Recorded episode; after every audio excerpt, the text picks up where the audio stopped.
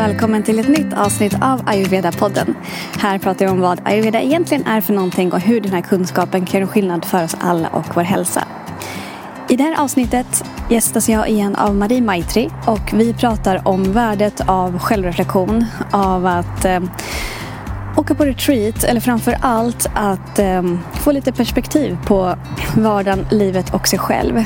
Just det här värdet av eftertanke och vad det kan ge en. Och vi kommer prata, Marie kommer framförallt dela med sig lite mer av två specifika erfarenheter som hon har här ganska närliggande i tid. Så med inga fler ord än så, så välkomnar jag dig till det här avsnittet. Have catch yourself eating the same flavorless dinner three days in a row? Dreaming of something better? Well, HelloFresh is your guilt-free dream come true, baby. It's me, Gigi Palmer. Let's wake up those taste buds with hot, juicy pecan-crusted chicken or garlic butter shrimp scampi. Mm. Hello Fresh. Stop dreaming of all the delicious possibilities and dig in at HelloFresh.com. Let's get this dinner party started.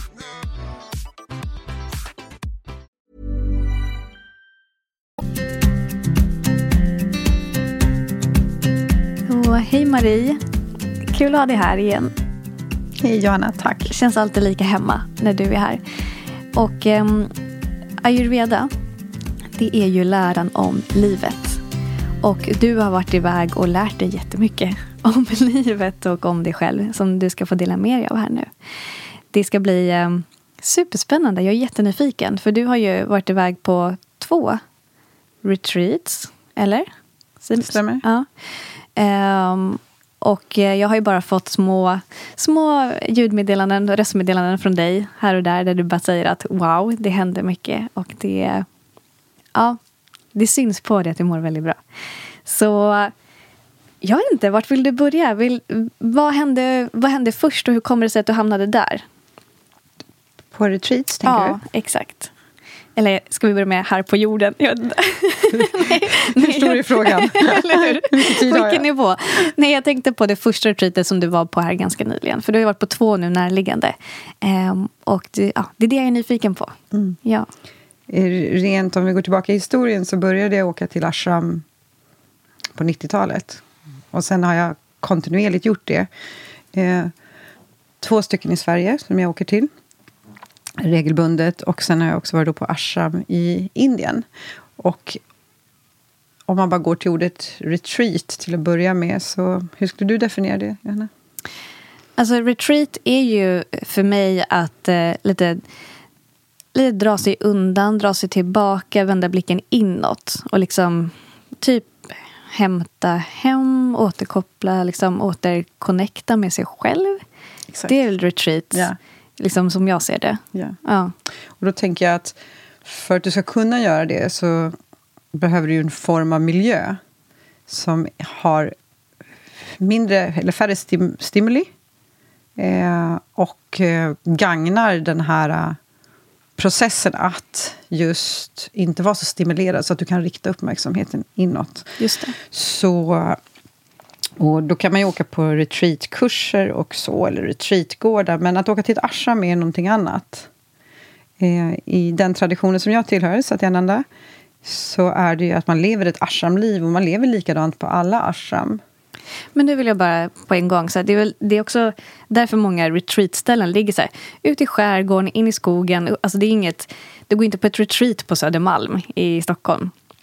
Just det här med sinnena igen, då, att ja. det blir mycket ljud och det är mycket input och sådär. Mm. Så att en av idéerna också är att du bor på ett ashram, är att du bryter ju alla dina mönster. Du gör ju liksom det du behöver göra på ett ashram. Du får den maten du får, du får liksom följa den ordningen som är där. Mm. Så att, eh. och sen en annan fråga som jag har tänkt på länge. Det är att eh, du har ju nämnt det flera gånger att du tillhör Satyananda, sa jag rätt nu? Mm, traditionen. Traditionen hur kommer det sig att du till den traditionen? Och vad är det som utmärker det? Och vad, liksom, vad var det som gjorde att du blev... Säger man att man blir initierad till en tradition? Eller vad? Man kan bli. Jag är initierad, ja. men det behöver man inte bli. Okej, okay. så berätta för mig då. Ja. Vad, vad är vad? När jag var runt 20 så ville jag lära mig mer om mig själv. jag tror att jag berättade i ett annat avsnitt att jag började läsa Freud när jag var 14. Jag kan ju inte ha fattat någonting. Men jag läste böckerna. Jag läste dem perm till perm. Har du sett Drömtidningen så här tjock? Liksom? Det gjorde jag. Så eh, orienterad var jag redan då att lära känna liksom människan och mig själv. Så runt där i 20-årsåldern så började jag att åka på olika platser. Jag åkte ut till eh, zenbuddisterna i Fällingsbro och lärde mig att meditera enligt deras tradition, sen. Eh, jag åkte ut till H, som är Satyananda retreat. Det är Janakananda som eh, driver det, men han har varit elev till Satyananda. Och så gjorde jag lite andra saker. Jag provade mig liksom fram. Olika yogaformer, olika... Shamanism var jag väldigt intresserad av ett tag. Så att jag testade liksom olika varianter av ja, att titta inåt. Mm. Mer åt det öst, east way. Och jag hittade hem i Satyananda-traditionen helt enkelt. Så att jag har ju liksom provat massa olika yogaformer. Jag har också flera olika utbildningar, yin-yoga och restorative yoga och så. Men i Satyananda hittar jag hem. Eh, den är en holistisk yoga som påverkar alla korsorna och ja, man säger att asanas kanske är en, en tio procent av den yogan. Mm. Vilket ofta så tror vi att asanas är lika med yoga, men det är bara en pytteliten bit. Mm. Det är liksom förhållningssätt, det är attityder, det är hur du lever. Liksom. Mm. Ja. Men då, min fråga är Satyananda, liksom, um, eller jag tänker så här, typ yin-yoga, hatha-yoga, vinyasa. Är det särskilt från Satyananda? Alltså yin-yoga är ju utvecklat utifrån hattan. De flesta, alltså, Hatha-yoga är ju ett yogiskt system som bygger på att skapa balans mellan ha och ta. Ha är måne, feminint, introvert, mörker. Ta är sol. Eh, som står för den feminina, utåtgående kraften, ljuset, extrovert och så hänger det ihop med organ och körtlar och sånt där också. Mm. Eh, och de här hatta, sol och måne, ska då skapa en balans. Och då i hatta-yogan så har vi ett system, eller det har ingenting med hatta-yoga, vi har ett system av nadisar, energikanaler i kroppen. Vi har 72 000 säger de. Varav tre stycken, Ida och Pingala och Sushumna, är de som teknikerna går ut på att balansera. Och för att göra det väldigt enkelt då, så vi har ju pratat ganska mycket om Nadi den här växelandningen, mm. så är det precis vad man gör. I vänster näsborre är connected till Ida, den här feminina. Höger näsborre till Pingala. Och när du då gör alternativ eh, Nadi eller växellandning, så balanserar du Ida och Pingala. Och vänster näsborre är höger hjärnhalva mm. och höger näsborre är vänster hjärnhalva. Ja. Och hela idén är att då balansera energierna och det här hjärnan, nervsystemet. Så mm. det, det, det, är komplext det här. Jag, ska jag försöker beskriva det enkelt. Mm. Så vad var ursprungsfrågan? jo, för du frågade om olika yogaformer. Ja. Och hatha yoga är ju en renings... Alltså, allting handlar om reningstekniker. Så att när du gör pranayam Eh, hatha yoga så säger man att man renar alltså den fysiska kroppen och organen och till viss del pranan. Och sen när du kommer till pranayam så renar du Vänta, vi glömde chatkarmas också. Alla reningsteknikerna i hatta-yogan. Mm. Du hör, det här är inte lätta ja. grejer. Kan vi gå tillbaka? vi går tillbaka till ashram. Var var vi någonstans? Vi går tillbaka till ashram. Så svaret på att det är olika yogaformer, ja. ja. Ja, men exakt. exakt. Och jag utövar inte vinyasa och yin-yoga i satyananda-traditionen. Okej, okay, det är en annan typ av yoga-asana-praktik där. Ja, klassisk yoga. Ja, mm. Okej, okay, okay, spännande. Ja, men det här med Ida och Pingala och eh, näsgångarna. Alltså det är ju så, om vi har perioder i vårt liv, eller bara en dag, där vi liksom är väldigt här, produktiva, vi ska liksom, det är mycket att göra, vi, ska, vi kräver mycket av vår logik och vi liksom är mycket i vår vänstra hjärnhalva. Då kan man också komma på sig själv, man kan undersöka lite, att man ofta använder man mer andas man mer genom höger näsgång. För vi använder bara en i taget. Eller det ena näsgången är dominant i taget. Så är man mycket uppe i vänster hjärnhalva så andas man mer genom höger näsgång också. Det kan man kolla. Så, och när båda är öppna, då är Shushumna den här den som går i ryggraden, där kundalini kundalini-energin sen ska, Mm. det gillar vi ju, komma upp i. Så att då säger man att när sushumna är öppen, det vill säga när båda näsborrarna är lika öppna, då ska du sätta dig och meditera. Mm, spännande. That's the perfect time. Okej, med massa sidospår. Ehm, ja, Tillbaka. tillbaka. Så en asha-miljö är en miljö där du liksom lever efter de yogiska aspekterna. Oftast med någon som har ett expanderat medvetande, en guru kanske. Och eh, du lever på samma sätt på alla ashramas. Så det är inte så att jag kan komma och ha en ayurveda-kurs där, utan det är, ett yog- det är en yogisk plats. Ashram kan betyda andlig verkstad. Mm. Med sanskrit tycker jag alltid att jag hör olika du vet, tolkningar och olika definitioner på vad orden betyder. För att de är svåra att översätta sanskrit, så det är väl på ett ungefär. Ja, tillsammans i sanning är en annan också. Så att, eh, och då har jag valt att åka regelbundet till olika ashram. Men jag åker bara till Satyananda ashram. Och syftet med det, eller anledningen till att jag gör det, är att jag vill ju vara nära mig själv. Jag vill vara nära min själ. Och min upplevelse är att de här teknikerna som jag lär mig tar mig dit. Mm. Och det blir liksom djupare och djupare och djupare. Och jag upplever nya saker. Jag lär mig mer om mig själv, om mitt eget system. Jag älskar det. Mm. Så jag åker på så mycket retreater jag kan. För det finns också en, en, en plats där det ska digest. Mm. Och sen är det också att jag håller retreater, så för mig är det ett sätt att ge när jag håller retreater. Och sen när jag själv åker på retreat så kan jag withdraw och fördjupa mig. För jag vill liksom, eller jag gör inte det, jag lär inte ut någonting som jag inte lever eller äger själv. Mm. Inga, i, nej, om jag inte liksom har riktigt känt det i mitt system. Det är väldigt mycket som man kan intellektuellt sett för att man har plöjt massa böcker. Men det kan jag inte riktigt lära ut förrän jag har känt det eller upplevt det Mm. själv. Förstår du? Absolut. Ja. Då blir det bara ord Mm. och ingen, ingen, ingen frekvens, ingen vibe. Liksom. Så det är också viktigt för mig som har en väldigt stark personlighet. Jag har mycket starka idéer och system som jag ska hitta på. och Grejer jag behöver. Och mitt ego är väldigt kraftfullt. Och jag tycker väldigt mycket om njutning. Så att jag ser till liksom att jag får de här grejerna. Du vet det här pitta dopamin. Jag liksom får det här som jag njuter av mycket och ofta. Och sådär. Och så kommer jag till en ashram-miljö som är totalt avskalad. Mm. Det är inte speciellt snyggt. Det är är det ju inte, så är det definitivt inte speciellt behagligt. Jag kommer ihåg när jag bodde i en cell liksom, med så här stensäng och... Nu överdrev jag.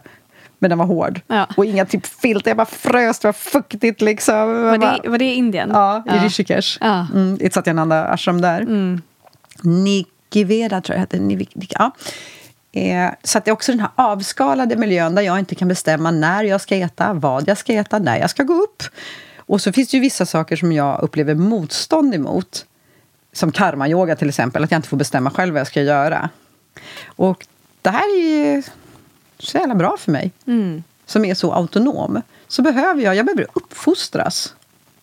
Och därför har jag också som H är ju extremt disciplinerad och hardcore. Och min personlighet har behövt det. För att annars gör jag precis som jag vill. Och, Och- struntar helt i regler. Ja, och vad är, det liksom, vad är det du fått ut av det här, de här två ehm, senaste retreaten då? Liksom när du säger att du behöver det, vad är det du, vad är det Ja, du det där får med då? uppfostringen behövde jag mer förr. Ja, okej, okej. Nu är jag uppfostrad Okej. Eh, och följer absolut Det är bra när man, inte regler. när man är vuxen och skickar sig själv på uppfostringsläger. Ja, ja, ja. Hade jag inte hamnat på H, då nej. Alltså det, nu kan jag gå på, vara på an, det andra ashram jag åker till, Gästningsbo, är mycket mera...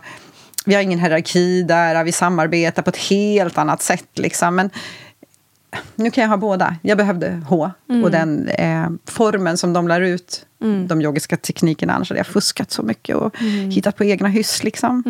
För att gör man inte som de säger där, då får man åka hem dessutom. Okej, det är så pass. Ja, ja, ja. Gör du inte som de säger, då får du åka hem. Och det är så här, det fattar jag. Så då gör jag som de säger, för jag vill inte åka hem. Fast nu är det ingen, det är ingen grej längre. Men, så nu har jag varit på en retreat på H, som heter Pranavidya. Mm, Där man... eh, praktiserar mycket runt prana.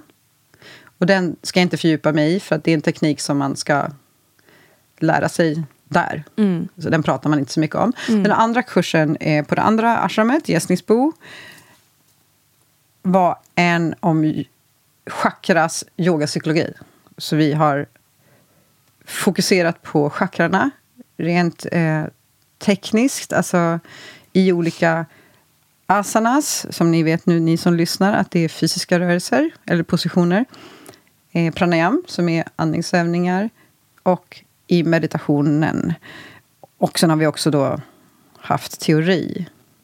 Och jag skulle ju kunna ha teori 24 timmar om dygnet, för jag gillar ju att sila saker genom intellektet. Men det är inte där man upplever yoga. Man upplever det när man praktiserar det. Annars skulle jag kunna sitta, du vet, och bara läsa bok efter bok. Ja, och så. Jag, jag fatt, jag har fattat det här, men jag har Ja. inte upplevt det. Ja. Så, Alltså jag måste bara där också säga, jag, jag, också, jag börjar glittra när jag är i såna här kurssammanhang. Älskar att gå kurser och bara fördjupa mig i kunskap och kan sitta. Jag minns första gången jag gick min ayurveda-utbildning här i Sverige. Alltså då var vi eh, lokal i Gamla stan och utbildningen pågick från januari till september eller oktober. Och så var det så tre heldagar i månaden. Och alltså varje kväll när det tog slut, jag bara nej, jag vill sitta längre och sitta lite till. Och många andra så helt trötta i huvudet. Så jag var trött, men jag ville bara sitta kvar. Jag ville bara sitta kvar och lära mig och lyssna och prata. Ehm, och du vet när man hamnar i ett sammanhang när det liksom, ja men det är väl, det är prana som väcks inom dig. Det är liksom, du, vi kan ju få prana från så många olika liksom, sätt. Och det har hänt flera gånger i mitt liv att jag har gjort någonting som jag mår väldigt bra av. Till exempel när jag gick min ayurveda-utbildning. Du vet, det bara vibrerar inom mig för jag bara känner att jag är på rätt plats och jag älskar det här. Och när när jag går därifrån, jag minns någon av kvällarna som jag gick därifrån och eh, två personer samma kväll bara vänder sig om när jag möter dem på stan och det är liksom fullt med folk och bara liksom vänder sig om så att, så att liksom påtagligt som att de typ vill säga hej till mig och bara oj, jag vill bara säga att du, du strålar. Och hon bara, helt främmande människa. Och sen några minuter senare kommer en, en till som säger samma sak. Ja. Och det är ju inte för att jag har klätt upp mig extra fint, för att jag har fina färgglada kläder på mig eller sminkat mig, fixat håret, utan det är ju min eh, själ som lyser. Och det händer det har hänt mig flera gånger när jag liksom hamnat i sådana sammanhang där liksom, det är någonting inom en som väcks till liv. Och det, det börjar glittra. Och det syns genom dina ögon, det syns liksom, du vibrerar. Ja. Och det får människor som du möter på stan att så här, vända sig om. Så påtagligt är det. Ja, visst. Exakt. Ja. Och för att då definiera ordet prana eh, så var du inne på det att prana finns ju i allting och själva definitionen är väl livsenergi, vital styrka Mm. och eh, bara få vara i vi, vi, vi, vi börjar från början igen.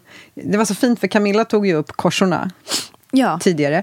Så Camilla Silver i avsnittet vi pratade om marma. Precis. Ja. Så om man kollar då enligt yogan så har vi fem stycken olika kroppar eller lager eller sheets, säger man på engelska. Och den ena är, den första är Anna Maya Kosha.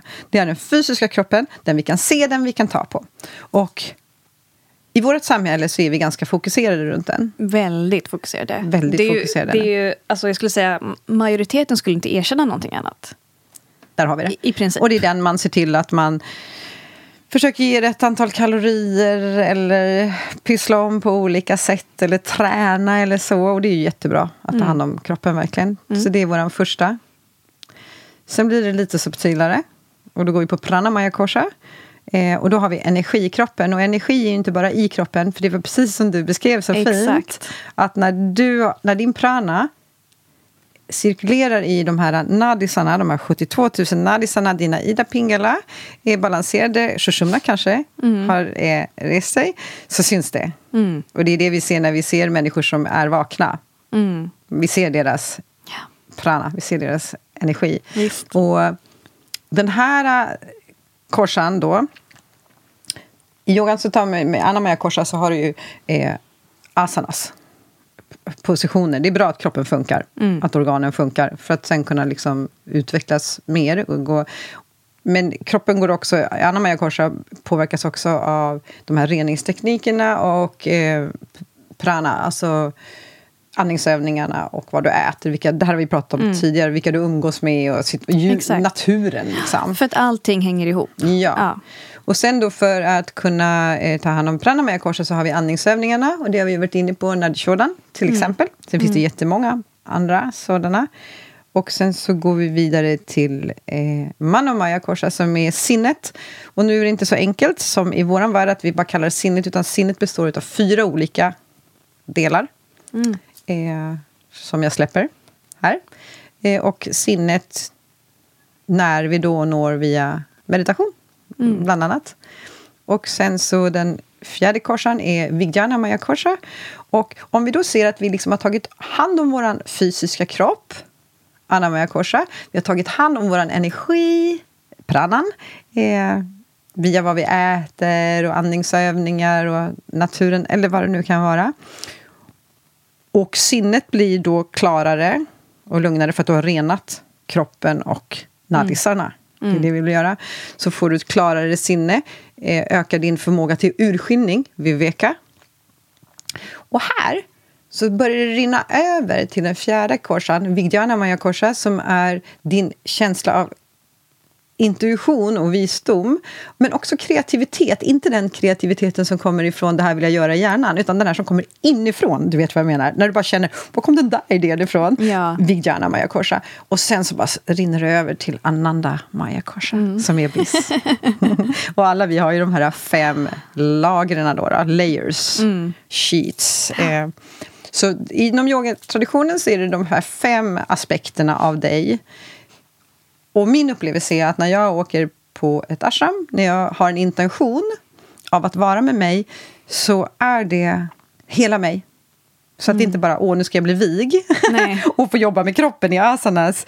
Det, det, det var länge sedan jag kände så. Ja. Det här handlar om att sitta med mig, uppleva min prana, eller påverka min prana. För det vi har gjort i en vecka, vi var också tysta i tre dagar på den sista kursen. Den förra kursen var tyst en vecka. Mm. Så det finns också en poäng i att, igen, inte prata, inte ödsla energi genom munnen. När vad, vi då är, vad, är, vad är poängen med det då? Liksom, mana. Mm, det är bland annat att energi inte går ut. Okej, okay, så för den energin vill du använda för att rikta uppmärksamheten inåt istället? Eller? Bland annat. Men mm. allting som har med återhållsamhet eh, ökar pranan i kroppen. Det är som att fasta ökar det. Eh, celibat, sexuell avhållsamhet, ökar också pranan. Så att få gå in i varje chakra aktivera det, stimulera det och rena det och det här är vad vi har gjort en vecka. Och under tystnad så kan man gå lite djupare in i teknikerna för att du slösar ingen mm. prana. Och du är också väldigt mycket mera... Du interagerar ju inte med andra människor. Så här har vi då suttit och liksom med olika tekniker aktiverat varenda chakra. Um, och det händer ju... Alltså, det är inte så bra att sätta ord på såna här saker för att det är så otroligt individuella upplevelser och man kan då få förväntningar. Ja, men du kan ju bara prata om din upplevelse. Ja, ja, Man ska inte riktigt göra det heller för att när du då ska åka på den här kursen så kommer du ihåg vad Marie sa och så känner ju inte jag. Och varför kommer ja, inte så. Då kommer ja. det förväntningar och idéer och föreställningar och det här är ju liksom mm. Inom yogan så är det en möjlighet att vända uppmärksamheten till en annan plats. Och för mig har det varit en extrem träning, och är fortfarande, att rikta uppmärksamheten inåt. För mitt sinne bara... Och det mm. håller på. Mm. Och därför behöver jag vara i en miljö som är väldigt... Eh, att det är natur, att man inte använder... Man får inte använda sina datorer och devices. Och det, det finns ingen litteratur och inga ljud, ingen musik. Mm. Så det är mycket lättare att... Och sen också då när det är flera dagars tystnad. Då blir du själv med sinnet. Mm. Och ibland så märker man precis vad som pågår där. Mm. Och ibland inte. Mm. Så att... Eh, summa kardemumma. Så är det här det bästa jag vet. Jag skulle inte säga att det är det roligaste jag vet. För ibland är det så utmanande, Johanna. Det blir bara... Ibland sticker jag ju mentalt. och göra andra saker. Mm. Framförallt på kvällarna när jag själv vill vara för mig själv. Och du vet hur jag är. Mm. Jag vill inte göra någonting efter fem. Liksom. Eh, den här gången så tvingade jag också, nu gör jag situationstecken på tvingade, med mig min kompis. Som aldrig har varit på ett ashram. Och det var så fint för mig att få dela det här med en kompis. För jag hade gjort det förut. Jag åker ju alltid själv på allt det här. Mm. Och det gillar jag. Eh, och få se henne uppleva sin första ashramvecka, sin första retreatvecka. Det är hardcore. Vi går upp fem och så yogar vi hela dagarna. Och så är det karma och yoga och en viss typ av mat. Simpel liksom. Ja, och så. alltså, ja, du säger att det är hardcore. Jag har inte varit på en sån liksom en vecka. Men jag längtar. Mm. Alltså, när du säger att det är hardcore, jag bara, gud vad jag... Alltså, jag skulle säkert uppleva att det var tufft. Och jag tror jag skulle älska det. du skulle älska det. Ja. Och jag, det är precis det jag menar. Att tufft behöver inte vara samma sak som inte bra. Nej men exakt. Man säger ju att det som är bittert i början gets sweet. Ja. in the end. Medan det som är sweet i början Ja. gets bitter Mm. in the end. Så när vi har den här instant njutningen Mm. så har det oftast en konsekvens. Medan när vi får liksom lägga lite, när det är lite effort i det här. Mm. Att du inte kan göra det du är van vid, eller det du vill göra för stunden. Mm. Så finns det ju en sweetness. Mm. Och få se henne den här veckan, alltså det var ju inte enkelt. Nej. Inte fysiskt heller. Och då är hon så vältränad och, och Mm. har yogat mycket. Det är tufft att sitta i flera timmar. Och det är tufft att sitta med sinnet i flera timmar. Det är tufft att vara tyst för första gången, kanske i tre dagar. Nu är Mm. hon finne, så att det var väl inga problem för henne att vara tyst. eller? eh, så att, ja, det är ingen semester. Det är ingen liksom så här, åh, jag ska åka på en skön retreat i den här, den här veckan. Nej, Mm. det, det skulle jag inte kalla det. Utan det här är liksom när du vill vara med dig själv och utvecklas och också verkligen utmana dig själv. Okej, men eh, så jag är helt med på att upplevelsen är så individuell. Eh, och jag också lite gillar det du säger, att du inte vill dela med dig för att allting, för att man inte ska få liksom, förväntningar och så. Att det är verkligen någonting att uppleva med dig själv, för dig själv. Jag skulle avbryta lite där också. Det Ja. finns också saker som inte går att sätta ord på. Så är det ju också. Så det, får Ja, ja men verkligen, verkligen. Absolut. Eh, men finns det liksom, jag blir ändå så nyfiken, finns det någon så här insikt som har dykt upp hos dig? Någonting du har lärt dig? Liksom, att du kommer liksom hem med så här, oh, det här fick jag syn på.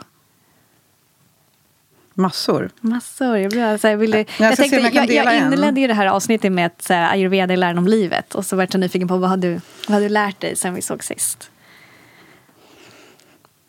Jag tror att jag måste gå tillbaka till kriayogan förra sommaren. För då, där kommer jag ihåg att det var liksom två otroligt kraftfulla upplevelser som jag hade. Emotionella upplevelser. Och det var Eh, alltså ett annat retreat du var på förra sommaren? H igen. Okej, ja. Mycket reklam för H här. Det vill jag verkligen göra. Det var en enmånadsretreat där man var tyst i tre veckor. Och ut, eh, utför något som heter kriayoga. Som också är något som bara förmedlas från lärare till elev. Så det pratar man inte heller om. Men. Det finns två stycken upplevelser. Jag ska dela den ena. Och det är att jag har väntat med att gå den här kriayogakursen för jag vet eller jag kan inte veta hur utmanande det är, men jag har misstänkt och förstått att den är utmanande. Och dessutom är det ju så att i en månads tid så tackar man säger man ju av sig i omvärlden. Och jag har inte känt att min dotter har, har varit okej med att jag inte är nåbar i en månad. Och sen investerar du en månad och en hel del pengar.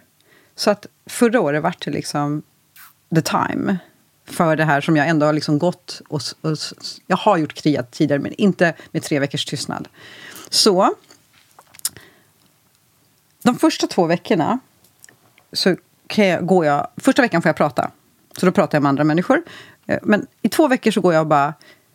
Marie, du är så, Gud, du är så grym! Vet du hur grym du är? Du åker och gör en sån här grej som en handfull människor skulle göra. Det är så utmanande. Du har investerat, precis som jag sa, så mycket tid, pengar. Alltså, jag är så jävla stolt över dig. Alltså, du äger. Och den första veckan då pratade jag med de andra också. Jag bara, fattar ni vad vi gör som är här? Liksom, går upp fyra på månaderna. Alltså, jag var så... En sån hejaklack till mig själv. Och där någonstans vid ungefär två veckor, när jag går och har min egen hejaklack inombords, bara oj, oj, oj, oj, oj, jag är så stolt, så kommer tårarna. Mm. Och gud, känner jag. Och jag blir så berörd, för att jag har inte haft någon hejarklack Mm. i familjen. Det är aldrig någon som har sagt att vad bra du är, eller vad stolt jag är över dig och vad stark du är och det här är imponerande. Och, och det var, det var så fint och det var ingen offermentalitet i den upptäckten. Det var bara en upptäckt av att det är ju jag som ska vara min egen hejaklack. Mm. Men det tog mig 55 år. Att känna att bara, alltså du är ju fantastisk. Vad imponerande. Alltså ha den där inre rösten. Där jag bara, wow, wow, wow. En egen hel supportklubb. Och den, eh, de tårarna var så vackra. Mm. Och så förlösande. Och så hade jag ungefär en sån situation till. Men ja, var det en insikt? Absolut. Och när, det var fint att du delade med dig här. Och när du berättade så tänker jag också att jag tror säkert att vi alla har hört att man ska vara sin egen liksom, eh, hejaklack och liksom, ja, men, men liksom vara för en själv. Vi alla har säkert hört det och förstår det någonstans intellektuellt. Men det är en helt annan grej som du säger, som du delar nu. Du ägde det där och då. Upplevde det. Ja. Ja. Det var, så, det var så precious to me. Att det är liksom mitt jobb. Mm. Att tycka att wow, Ja. you did well honey. ja. Magiskt. Mm, det var det. Mm. Så att det kan komma till... Min upplevelse är att när medvetenhetsnivån ökar och det gör den när pranan rör sig friare du får ju en annan klarhet. Du beskrev ganska bra med händerna här nyss, när pranan eh, funkar i kroppen, när Ida Pingala är i balans så blir jag ju klarare i sinnet. Och när jag är klarare i sinnet och mitt medvetande är större, Expanderat. expanderat Mm. ser det också som att jag kan bli medveten om sår, trauman, obearbetade känslor. Men jag har också verktygen till att ta hand om dem för att jag är inte så reaktiv. Eller, mm. Satyananda beskrev det, nu hoppade jag här. Hopp.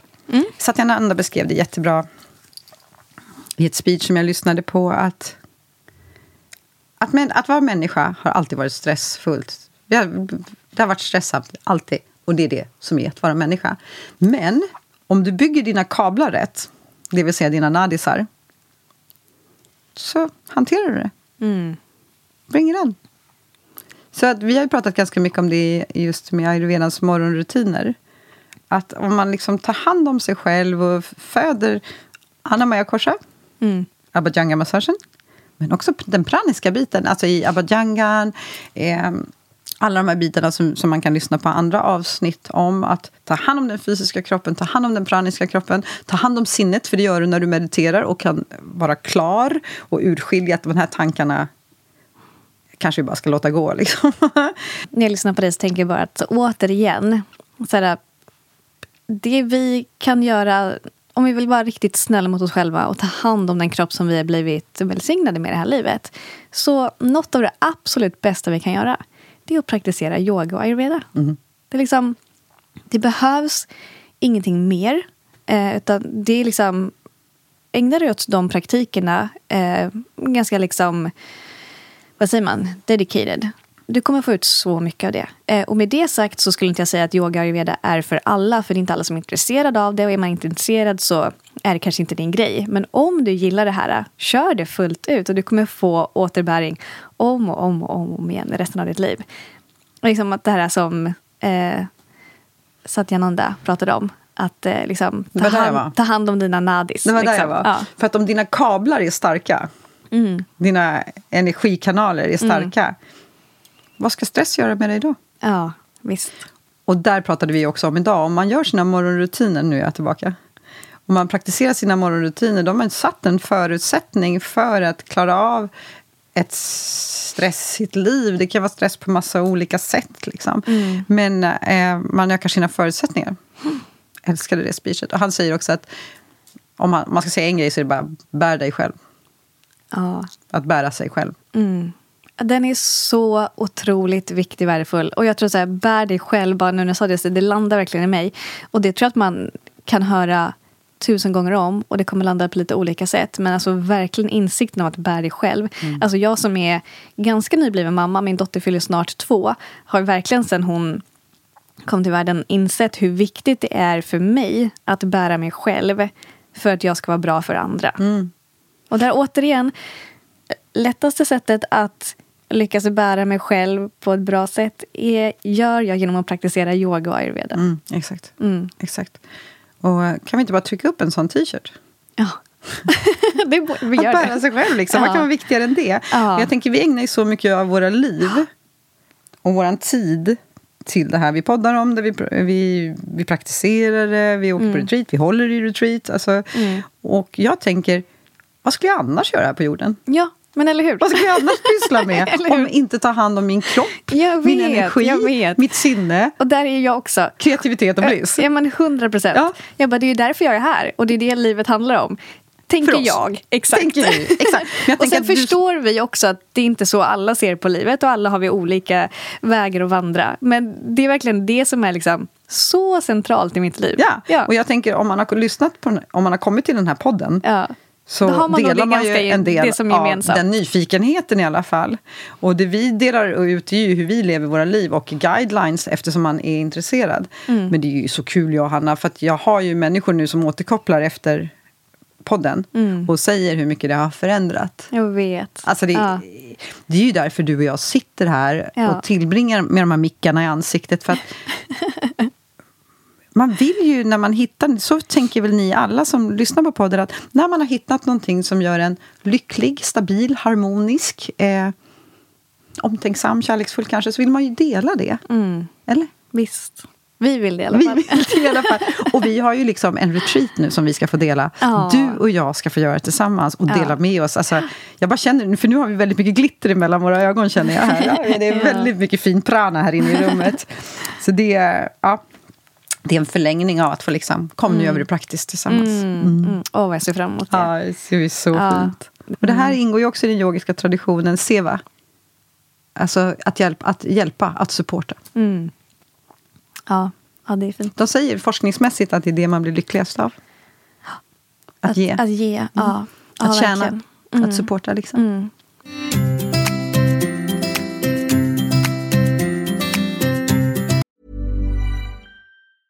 Life is full of awesome what ifs, and some not so much, like unexpected medical costs. That's why United Healthcare provides Health Protector Guard fixed indemnity insurance plans to supplement your primary plan and help manage out of pocket costs. Learn more at uh1.com.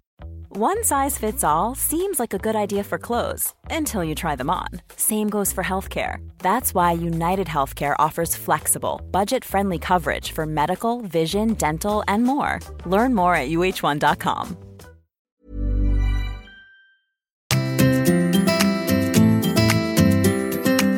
Jag har en, en bild hemma på mitt skrivbord med, eller nej, inte alls på mitt skrivbord, eh, i mitt kök. med eh, bara ett litet kort där det står Världen behöver det du har att ge. Mm. Jag tycker det är så fint. Och det är liksom, det är, det är så roligt för att när jag tittar på den så tänker jag mycket på, okej okay, men det inspirerar mig mycket till att dela med mig av ayurveda. För, och absolut inte som att jag är någon främsta expert inom ayurveda. Men jag kan en del. Och det jag kan eh, jag vet att det bidrar till andra när jag delar med mig av det. För det är den responsen vi får. Eh, det känns så fint att världen behöver det jag har att ge. Så dels det, men också liksom återigen, att bära mig själv när jag mår bra, när jag vibrerar liksom med prana och kärlek. Om jag kan ge det till världen så är det ju såklart det världen också behöver. Mm. Och så kom min pappa hem till mig för ett tag sedan och bara läste där. Hmm, världen behöver det jag har att ge. Ja. Alltså jag är ju blodgivare så jag tänker att det är det. Är det. Alltså, det är det jag kan ge. Ja, vi ger väl det vi kan. Ja, liksom. men exakt, exakt. Och det är bara så fint att säga. Ja, jag tror på att världen behöver det du har att ge. Sen är det också upp till dig att välja. Vad vill du ge? Vad kan du ge? Det är det som är så coolt med att få vara människa. It's up to you. Mm. Det you. Alltså, du är din skapare. You are the creator. Mm. Hur vill du ha det? Mm. Vad vill du tänka? Vem vill du vara? Mm. Hur vill du ha din existens här på jorden? Your choice. Det mm. finns inga rätt eller fel. Men det finns konsekvenser. Ja. Orsak, verkan. Ja, visst. Men jag tänkte just med att bära sig själv. För att jag har en sån situation när Emma var liten. Så kom hon till mig och sa så Mamma, vem är viktigast för dig i ditt liv? Jag bara, det var ingen betänketid där. Jag bara, mig? Jag? Ja. och när jag berättar det för andra människor så kan Ja. man se så här, men de bara, nej men, alltså, hur kunde du säga det? Jag bara, men det är ju sant. ja.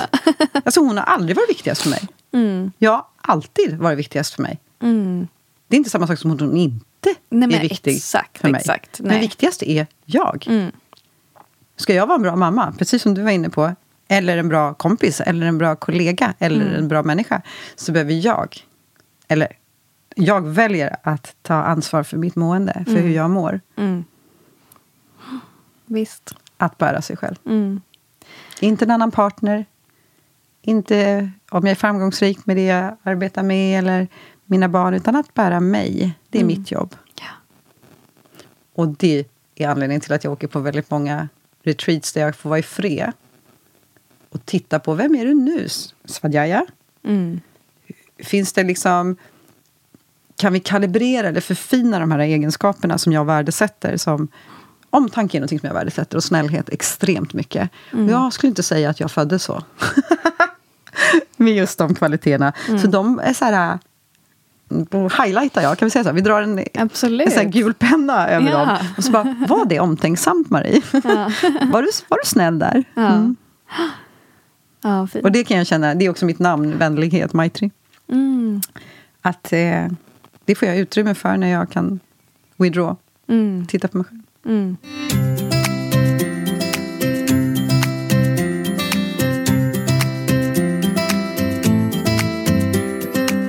Ska vi avrunda där för nu? Sen har ju vi som alltid jättemycket mer att dela egentligen. Jag skulle inte rekommendera någon något. Och, Utan jag berättar bara om min Mm. Ja upplevelse. men exakt, och berätta bara varför skulle du inte, eller varför säger du att du inte skulle rekommendera någon? För att jag vet inte vad som är bra för andra. Mm. Jag vet vad som är bra för mig. Mm. Nu känner jag dig ganska bra. Så dig skulle jag rekommendera att åka på en retreat. För att du skulle älska det. Ja, precis, men det är också exakt. Så att, eh, det jag hör att du säger är det här avsnittet handlar inte om att vi promotar alla att åka på retreat. Nej, absolut inte. Vi promotar ingenting. Vi berättar egna upplevelser. Ja. Och varför vi gör det. Ja. Och varför någon annan gör någonting. Eller vad de ska göra. Mm. Det är hands-off. I min värld. Ja, exakt. Mm. Men, än en gång så vill vi ju inspirera. Mm. Ja, och det hoppas jag att vi har gjort. Om inte annat inspirerat till att du som lyssnar ska få liksom, om man känner mer inspiration till att bära dig själv. Och sen hur du gör det, helt upp till dig. Ever catch yourself eating the same flavorless dinner three days in a row? Dreaming of something better? Well, hello fresh is your guilt-free dream come true, baby. It's me, Gigi Palmer. Let's wake up those taste buds with hot, juicy pecan-crusted chicken or garlic butter shrimp scampi. Mm. Hello Fresh. Stop dreaming of all the delicious possibilities and dig in at HelloFresh.com. Let's get this dinner party started.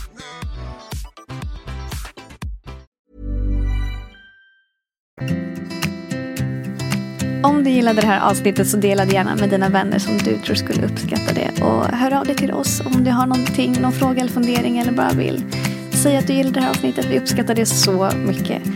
Och så hörs vi snart igen. Ta hand om dig. Namaste.